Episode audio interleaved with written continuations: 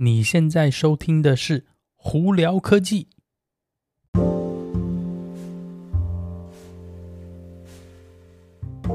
嗨，各位观众朋友，大家好，我是胡老板，欢迎来到今天的胡聊科技。今天美国洛杉矶时间五月二号星期一啦，外头阴森森的，今天的这个天气没有说特别好，太阳没有出来。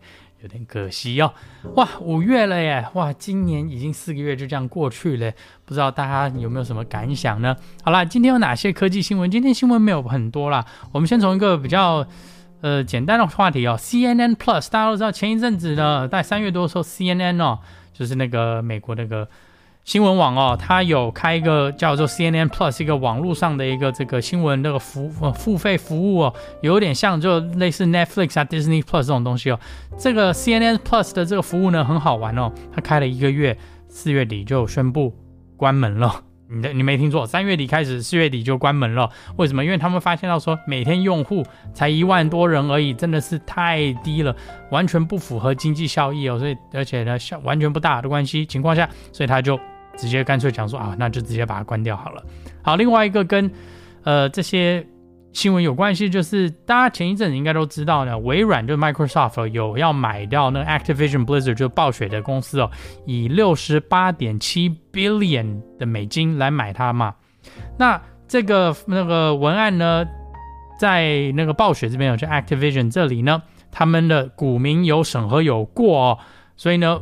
再下一步来，就是要经过每一个国家的这个 FTC 啊，美国的 FTC 啊，UK 有英国，还有是那个欧盟这边哦，基本上每很多很多国家都需要去审核，说，诶，他们愿不愿意让微软买暴雪哦？那这个东西呢，会。要需要多少时间呢？会有多少下文呢？我们大家都拭目以待。不过六十八点七 billion，哇，真的是非常高的数字哦。那前几天呢，那个 Warren Buffett 巴菲特他就有说，他有买很多，好像是六六呃九六个 billion 还九个 billion 的这个呃暴雪这些股份哦。所以那个巴菲特都有投资哦，或许大家可以考虑一下哈、哦。好，那另外两个跟特斯拉。有关的新闻是，呃，特斯拉上海的个大工厂呢，终于重新上线了。那前一阵子大家如果有听到新闻的话，是有是说，那个上海因为封城的关系嘛，因为疫情又在蔓延呐、案子非常非常多，所以工厂被迫停工了一段时间哦。那现在终于大概产量呢回到之前的百分之八十了。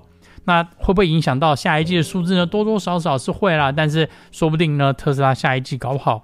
反而拼更多，所以这都很难说，而且更何况上一季并没有那个德州厂的那个产量嘛，那下一季呢一定会有德州厂的产量出来，所以大家就拭目以待啦。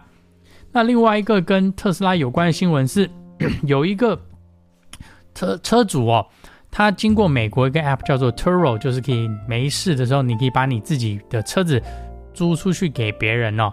那他就有发现到说，他把一台他的 Model 3租出去，结果诶，奇怪，为什么这个车子前置车厢、后置车厢门那、k i 都是同时是开的？那他就有经过网络，经过这个哨兵模式去看，结果发现，诶，他的车子竟然在一个汽车维修厂，而且并且正在被拆，进入拆的状况哦。那。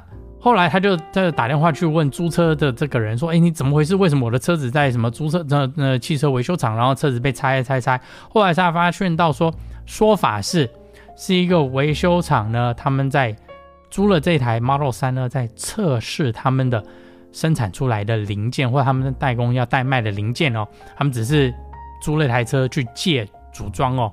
那这个车主就很不开心，说：“你跟我租车是其实是要去来开车用，而不是去拆了嘛，对不对？